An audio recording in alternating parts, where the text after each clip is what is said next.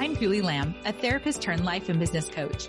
In all my years as a therapist and coach, I have seen that true healing and growth comes from understanding your greatest asset, your brain. To manage your life and business, you first have to manage your mind. I'm here to help you figure out what the hell is my brain doing? Hello, my friends, and welcome back to What the Hell is My Brain Doing? I am really excited about today's podcast because I'm bringing my good friend Darlynn here. Darlynn is a parent coach that works really to help you as a parent to raise emotionally resilient children. And I love the whole premise of her program. So we're going to talk about that in a minute too. But I wanted to kind of share why this is something that's been coming to my mind, my attention that I wanted to bring her on for. So as many of you know, I do have two kids that are on the autistic spectrum and they really struggle with emotions. And emotions are definitely something that we as parents tend to struggle with as well. Let's put it that way. And I, I have noticed that this has been a really challenging time for my kids. They are eight and nine as we've had to navigate post COVID, post everything. And I just thought, you know, I have learned so many things just as I know about the brain and what that looks like. But I thought, you know, sometimes it really helps to get somebody that works with that more often than I do to give that perspective. And so that's why I thought, you know, Darlynn's the perfect person for this. So I wanted to invite you all to just sit back and listen and really gather all the little pieces that you can that will help you to know how to navigate your brain so that you can then navigate helping your children as well. So with that, Darlynn, how about you introduce yourself and tell us a little bit about you? Oh, thank you, Julie. Um, and hello, everybody. Yes, I'm Darlynn Childress, and I am a life coach and parenting expert, is sort of how I talk about it, because I do have a lot of strategies for parents to help their kids listen, build routines, get their kids to bed, get them out the door, right? All those good parenting strategies, setting limits up and things like that. And I've been doing this a long time since 2012. And what I found is that I would teach parenting strategies and then parents would say to me, Oh, these are all amazing. But when I go to do them, I forget everything you taught me. and true. they'd say, it's great when I can remember how to set a limit. Like I have this limit setting formula and I have a conversation about restitution and for like consequences without punishment, all these amazing tools, parenting tools. But when you are overwhelmed and stressed and your brain does whatever it's going to do, mm-hmm. it cuts off access to thinking, as I'm sure you've talked about, you know, in, in your podcast and we become reactive and, you know, we come, become, you know, we'll talk more about this, but like this impulsive place that we just sort of go wherever you know, we respond to our children's behavior in ways like either neural pathways that are very old and deep from our own childhood, or we mm-hmm. react from like catastrophizing their behavior, you know, all of those things, which we will get into.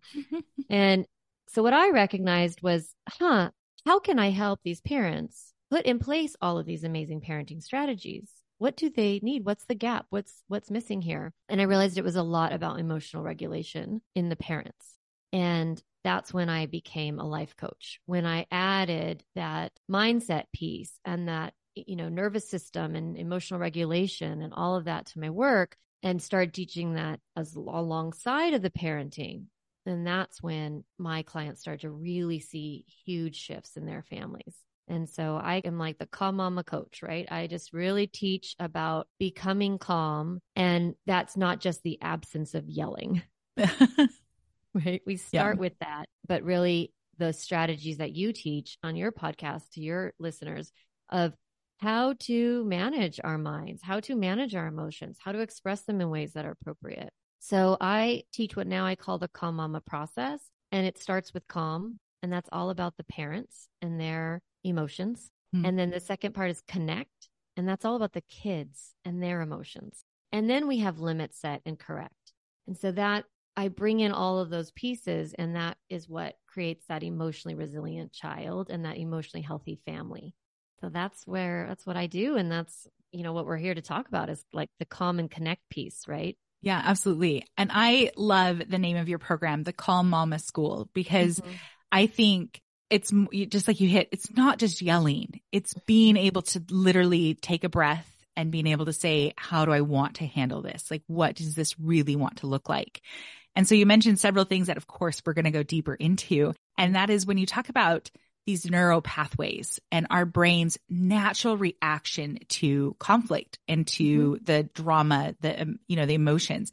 So walk us through what that looks like from a parent's perspective. But I actually want to know if you know from that child's perspective. Oh, yeah. What mm-hmm. that really looks like too. Mm-hmm, mm-hmm. Oh, I love this. The thing that is funny about raising kids is that in any circumstance in life where if you had someone yelling at you or hitting you or throwing things at you or slamming doors or mm-hmm. falling on the ground, screaming, kicking, your brain would say, Holy crap, we're in a lot of danger here and we are under attack. And this is a very bad situation. And of course, your nervous system would activate your stress response rightly so. Mm-hmm. Like I was once at Universal Studios and this man attacked a stranger inside the candy shop. And it was a very like stressful situation. And everyone in the room, like, you know, in the candy shop, like screamed and yelled and ran. And, you know, one person went to like, a, a, you know, get the aggressor off of the victim. And that is what we are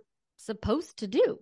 Mm-hmm. Right. When somebody is attacking us. Yeah. When we're threatened. What happens is our brain, our amygdala, right? It scans for hazards. It's always like, I always think of it as like a guard in a watchtower and it's like up at the top and it's looking and like, are we safe? Are we okay? Or what's going on? If it's, you know, scanning for hazards and it, it misinterprets your children's behavior as hazardous, yeah. as dangerous, as a problem, as an emergency. And that's when we react. Mm-hmm. And that's the training that is required of a parent is to retrain your natural instinct, which is to protect yourself, defend yourself, and see misbehavior or, or even just behavior differently mm-hmm. so that you don't react in the first place. Yeah, I think that's a really a really important part is that we view this behavior from a child as danger. Mm-hmm. And as I've talked about before, when we view danger, our whole system wants to get away from it or our whole system wants to figure out how to never have this happen again. Mm-hmm. And so it's like we're almost trying to control and manage these little people mm-hmm. all the mm-hmm. time so they never have outbursts, they never have mm-hmm. problems and they never like express any emotion. And I am one of those therapists that I really struggle with diagnosing children and mm-hmm. Like medicating children because I think sometimes we do that when really it's the parents that we need to be looking at. I, their behavior might be perfectly fine, but we as the parents are not able to handle it or the teachers or the community at large because we expect certain people to act a certain way, be a certain way. And we put that expectation on these children. And mm-hmm. I also think one of the points that you put out is really important is the children you have to realize are doing the exact same thing and they are viewing everything as yeah. danger as well. Yeah. And so when this parent figure comes at them with, little Johnny, how dare you? I can't believe you did this. They're viewing that and saying, Oh, this is danger to me as well. And then they learn not only is their behavior like something's wrong with them, which brings in that internal shame, but also they don't know if they can trust that figure above them mm-hmm. because they look at that and say, wow, I, I must be really, really bad and you're danger to me at this point. Mm-hmm. So when you, you know, we can recognize that and we can acknowledge that, but obviously right in the situation, this is a very difficult thing to, to be aware of and, and walk through. So when you walk your parents through this whole process, what clicks, like what, what makes it finally click for them mm. to say, Oh, this is what I do in that situation? Yeah. I teach a concept called the pause break and it's a very specific tool to catch yourself mm-hmm. and pause.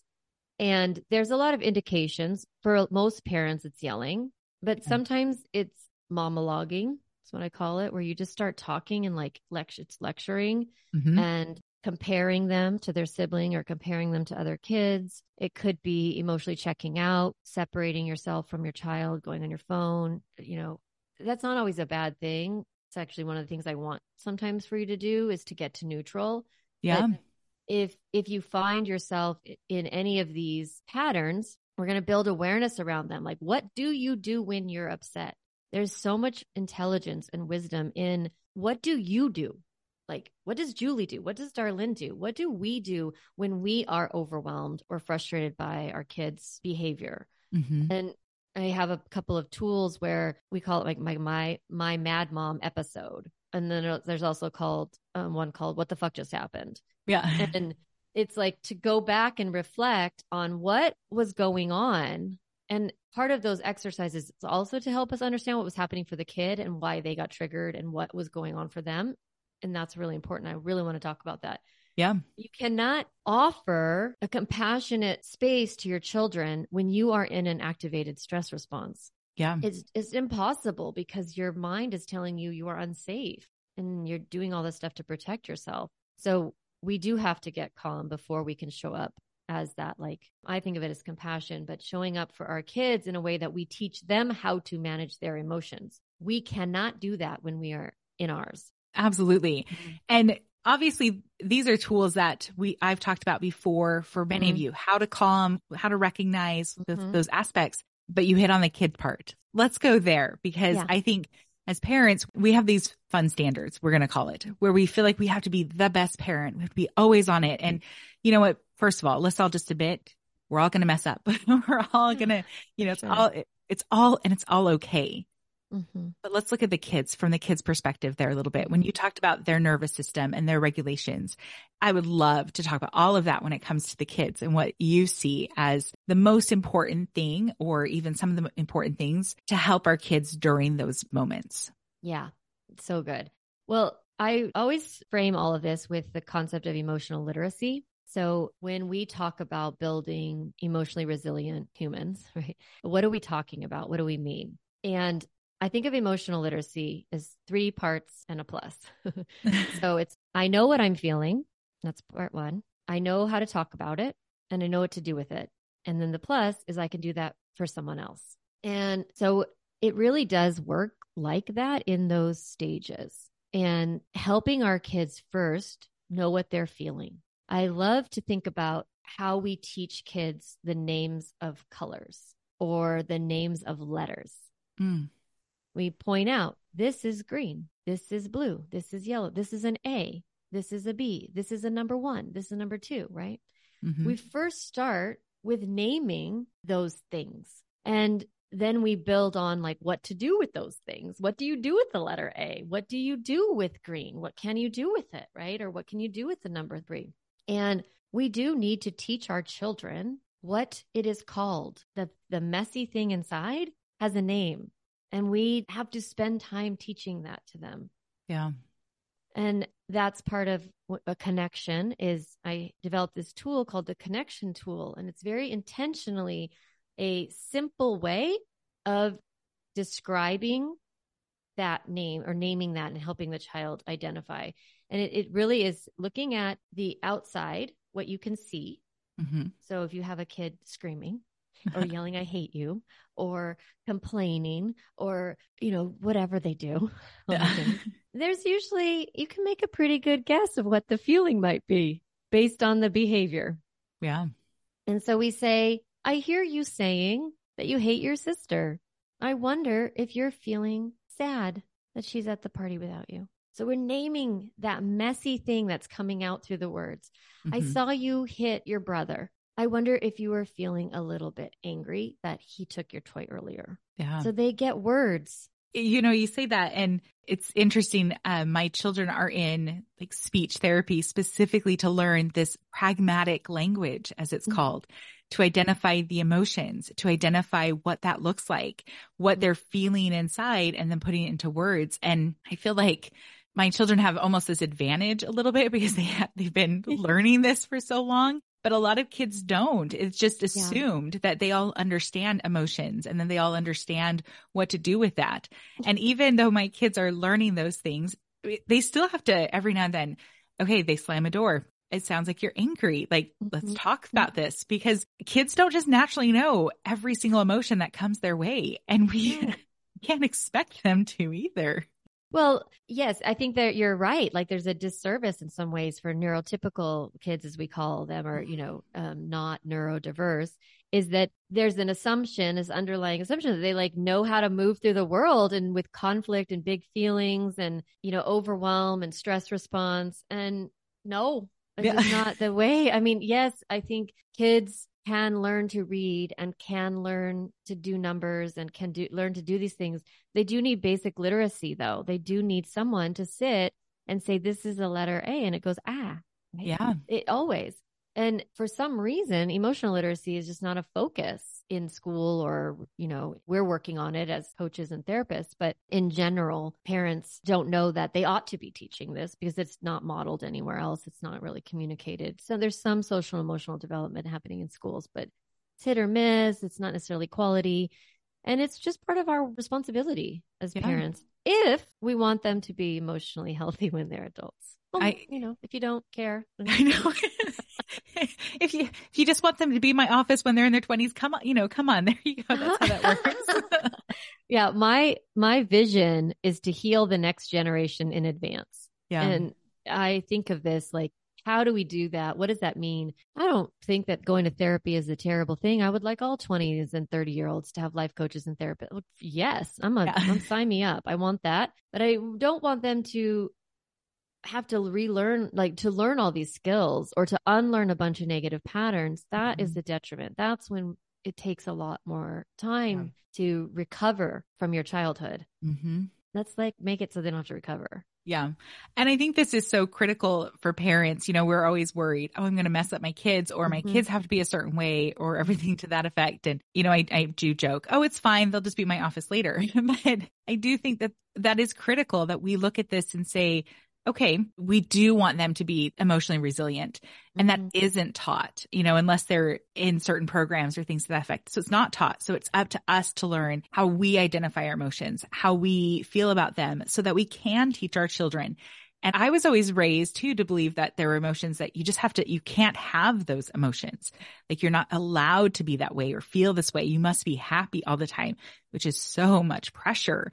So yeah. imagine putting all that pressure on our kids and telling them you can only be happy, stop being sad, stop being angry, stop being whatever the emotion. And all that does is tell our children there are good emotions and bad emotions. And when I have the bad ones, I'm bad.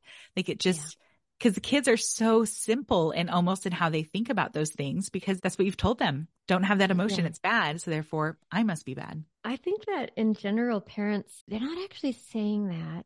It looks a li- like it's a little bit more uh, subtle. Mm-hmm. And I'd mm-hmm. love to talk about that for a yeah. second because it looks a little bit like well, let me just tell you, tomorrow's going to be a better day. You know, they're really sad, but you know that last week your friend invited you and they'll probably invite you next week. And so you don't really need to feel sad today because you know that tomorrow will be better or yeah. it was better in the past. Like, remember? So we kind of try to soothe our kids in a way that is very disrespectful to the present moment of feeling mm-hmm. the actual feeling. Yeah. That's, so that's one of the ways that I see it is like promising new emotion mm-hmm. and like having them emotionally shift into that new emotion. It's bypassing the moment. And parents do that because it is very difficult to watch our kids be in pain. Yes. Mm-hmm. It is, I call it like sit in the suck and just being willing to be comfortable with our children's discomfort. Mm-hmm. And that is one of the most valuable things that we can give our kids is the space to process a negative emotion in our presence. Yeah. It's being a compassionate witness. We're not a participant, nor are we solving it. Oh, I love that. Not the participant, nor are we solving. Because just as you said that, I think the more present we are with our own selves, like in this moment, the future is going to work its way out because we're here. Mm-hmm. But also the past has a way of gently coming to remind you whether it's the good, the bad, whatever it is, it's such a gentle reminder to yourself that I'm here right now and I am allowed to feel, think, and do all that right now because whether it was the past or the future, it's all about the now. And I think that that's yeah. such a beautiful way of looking at that too with the, mm-hmm, with our children. Mm-hmm. For sure. And I would like to talk about a bit. Another thing that parents do is they gratitude their children. They, I think of it as weaponizing gratitude. Uh-huh. And, you know, maybe they are frustrated or hurt or something and they say, well, at least you can blank. Yeah. Like, you know, at least you have a loving family. At least you have a working body. At least you have a warm bed. At least it's like at leasting and gratituding our way out. And I love gratitude and I love actually like looking to the future and finding hope. And that's part of the resilience. And gratitude is part of the resilience. Mm-hmm. We can't rush it. Like that character from Toy Story is like, you can't rush art. I Right. that. like, I think about that sentence, like, you can't rush feelings. You can't be in a hurry Yeah. to get them to the next emotional state. I, I do believe that the brain will argue with itself a little bit and will start finding a new way to Mhm. think and feel, especially if you are validated. If someone's like, yeah, then the child might say, but it'd probably be okay, right? Because like tomorrow's gonna, I gotta go to school. They might find their way on Yeah. their own with their own thinking and feeling through the hard to the good. Mm-hmm. It's that's their job anyway mm-hmm. to find it. Yeah. Um, and your brain naturally will do that if you allow it. The more you try to Mhm. shove it and say, do it this way and act this way, then the more that your brain is like, well, I don't know what I'm supposed to do anymore. Then your Mhm. brain goes, I can't do this. Or what if I do this? And it brings up all of those things that you're trying to avoid in the first place. Yes. If we, we just sit for the moment and say, Oh, what am I feeling? Oh, okay. That's, that's big. That's this. Mhm. And then your brain says, okay, yeah, but we can do this, or we could look at it this way. And it's all about, like you just said, that moment. And then also being willing to say, we can figure out the answers if I can take a moment to just breathe through it and just Mm. think and allow rather than hurry. I think that's an important concept because we live in a world, a world of hurry. I feel like we're Mm. always rushing and I tell my kids they grow up way too fast. They're not allowed to anymore. and they tell me, I can't help it, mom. And, but it's, it's true how we, we go through these situations that feel like we're just hurrying all the time. We're trying so hard to get our kids through school and make this happen. And with that mind, I hate the phrase too that's always like, you're going to miss this when this is, you know, when they're older. And I'm like, nope, just stop. Let's, let's Yeah. follow that. But we don't have to be in such a hurry in those little moments as well.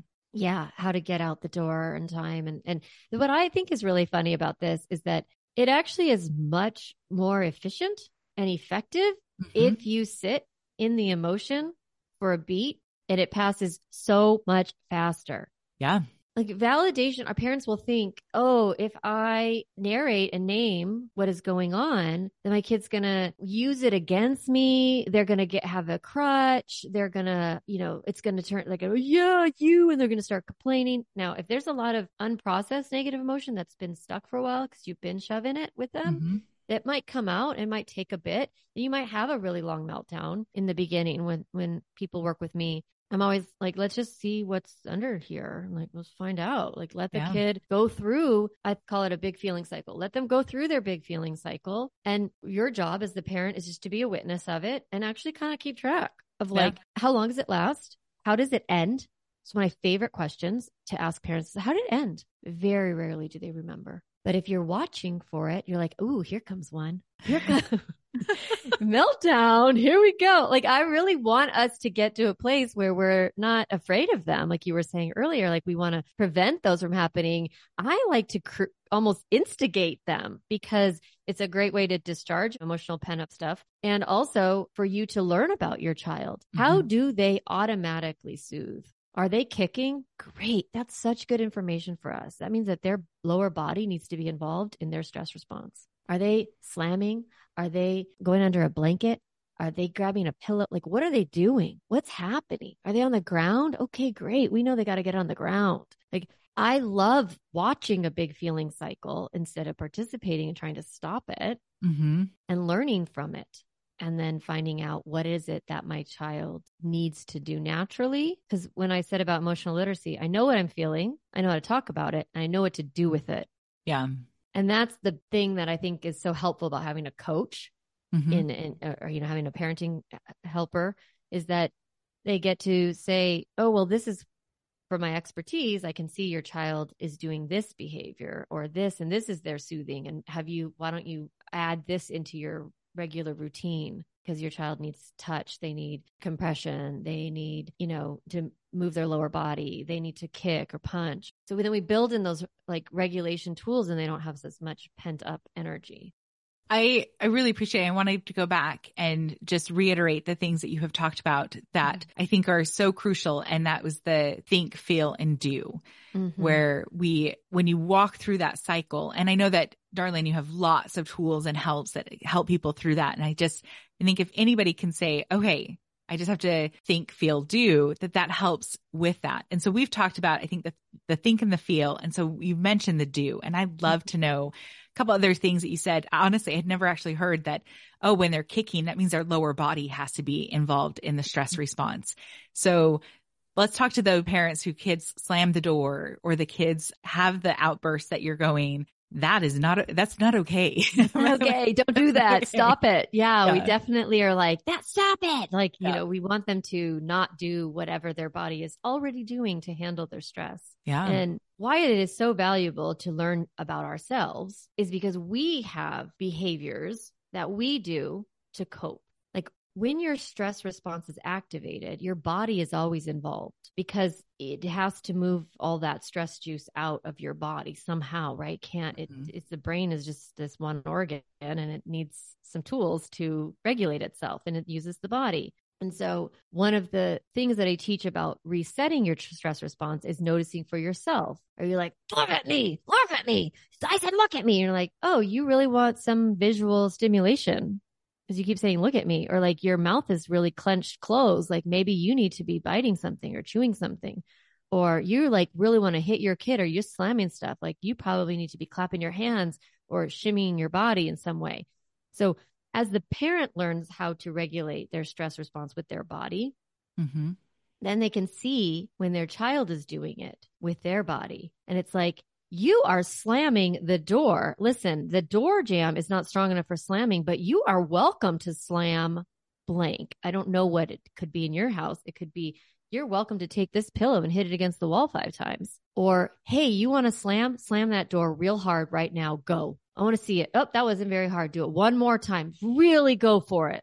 Because mm-hmm. we're intentionally now, if you obviously, if you don't like that, don't do it. But it, we whatever works within our own family system, like how can I harness and intentionally use what the body is wanting to do in a way that is effective in moving the feelings out of the body? Yeah. One thing that I want to share that I've done with my own children, like I've mentioned, I have big emotions that come from one of my children and she wants to get it out and you can see it like mm-hmm. you, the hands are clenched and you know she would do the slamming the doors and we would say, Hey, you can take it out on this pillow. You mm-hmm. know, here's something that you can punch. And what I noticed is that she sometimes would feel bad. She would say, Oh, I, but I don't want to hurt this or this is, you know, I, I'm so, I'm so sorry. And so we actually had a punching bag and we're like, this is meant specifically for you to punch. And I noticed that when she could get that out, it was almost like relief would hit her because she knew that was 100% acceptable. That was what it's meant to do. And it was a place that she can go punch it out and get that energy out and then wear herself out essentially as she lets those emotions process through. And so absolutely once we know what we need, it's, it is so easy to then watch our children and say, Oh, this is a really good thing for you. And here's what, how you can do it in your family, what will work for you. And might I suggest for those of us adults that have that same urge, punching bags are great for adults as well. Because it's, yeah. it's considered culturally acceptable to go and punch a punching bag rather than your child else. so yes, not okay to hit your children. No, um, no, it is not okay to do that. I I have this concept, and par- your parents parents on your podcast would love it. It's like I just call it a big feeling basket, mm. And we put together a corner in the house or a big basket and it has old books that they can rip up, like old magazines that you can rip. And it has a water bottle and it has gum and it has like one of those plastic microphones that you can scream into. And it has yeah. pillows and squishies and different textured stuff and an old iPod with headphones, like what all different ideas so that your child, you teach it when they're not overwhelmed yeah. like part of your family dynamic, you know, you would say, Hey, in this family, feelings are okay. And we, we really want to um, have safe ways to express those feelings. So we have this big feeling basket. And if you are really overwhelmed, I'm going to guide you towards it. I'm going to suggest one of these tools. So like, let's play with them. Let's find out what you like. What do you think? Like, when would you use this one? When would you use that one? And build up a family dynamic where it is okay to express emotions in this way Yeah. So I think that's what gets difficult for parents is that they'll want to have their kids have these emotional regulation tools. They want their kids to have emotions, but not like that. Yeah. yeah. We want our emotions to be expressed in certain ways. And yes, so- exactly. But how do we teach those ways? And I, you know, in general, most things are taught like, don't do this. Mm-hmm. Like even in a marriage, right? You say like, please stop acting this way or, you know, and instead when we say what we want, like this is the behavior that is allowed. This is the request that i am making. It gives the brain a lot more ability to achieve because it mm-hmm. has this vision for like oh i'm supposed to look like this. Yeah. And so that's what these kinds of tools are helpful for is to give your kids an idea of what they are supposed to do instead of stop slamming. Here's this instead like what you did with your daughter yeah. I think hmm. those are, there's so much beautiful things that we've talked about, so many incredible aspects that I think go back to just as you said, the main thing is we need to make sure that we are emotionally regulated ourselves. And as we do that, we naturally will then be in tune to our children being emotionally regulated and being able to help them. And so I, I encourage everybody out there, like look at your own emotional wellness, like what's going on there, your stress response cycles, and you'll see your kids do that. They mirror you, they mimic everything you do. And when you're saying, I know that this is an issue, this is a problem, this is something I need to address and look at, you've got lots of tools we've talked about that can help. But if you need more, then this is where, Darlynn, how can somebody come and work with you and say, help me be a calm mama through this yeah. whole experience? Oh, so good. So the way my program is structured, it's you can find it on calmmamacoaching.com. And how I do it is I teach a small group, like 10 to 12 parents at a time in a three month course so that you learn all the tools live from me and you can ask questions in real time. And we go slowly enough that you're really, you know, one week we talk about your stress response, another week we talk about your tools and then your kids' tool set, like, you know, different things over those three months. And then from that group, you have the basic foundation and then you work with me in my club membership for the full year afterwards, which is really great. Mm-hmm. And so I call that class Raise Emotionally Healthy Kids. And that's the best place to start is signing up for my course and mm-hmm. it's taught live by me. It's not online. You know, there's all sorts of online resources, but what I've found is parents are real busy. Yeah. They don't necessarily have time to watch a bunch of videos but you can say on Thursdays or on Wednesdays at 11 o'clock, I go to this class, I learn the tools, and then you have the support with me for that entire year. So that is all on calmmamacoaching.com. And I talk a lot about not yelling and regulating your own emotional responses with your kids, emotionally coaching your kids on my Instagram, which is at Darlynn Childress. So those are the best places to hang out with me and learn more. So my website, Calm Mama Coaching, and my Instagram. I love it. And I also know that she has a podcast for those of you that are listening as well. It's called Become a Calm Mama. And she has great tools, tips. I highly recommend. I have taken many of her tips as well. yeah, oh, I, good. I, I know. It. And so I really encourage you to, like she said, when we as parents, when we as individuals can be emotionally regulated ourselves, we then can help our children be emotionally regulated. You want emotionally resilient children, it all starts with you. And then that's how we best move forward. So yeah. Thank you so Thank much, Darlynn, so for much. being here. So much yeah. appreciate it. And for everybody else, just remember, you know what your brain is doing. Your brain is telling you this is hard. I can't do this, but you know it's not. You know you can do this. So I encourage you all get into yourselves, regulate with your own self, and then your brain will naturally figure out all the problems ahead of you. So until next time, this is Julie Lamb with What the Hell is My Brain Doing? If you love today's show, I would love for you to take a minute and give a five star rating and a review. Subscribe and share with those that you know would love to learn more about managing their brains. If you're ready to join me, I want to invite you to coach with me where we uncover more about your brain so that you can have the life and business you dream about. Manage your brain is more than just a thought, it is a possibility. Go to www.julielambcoaching.com to learn more.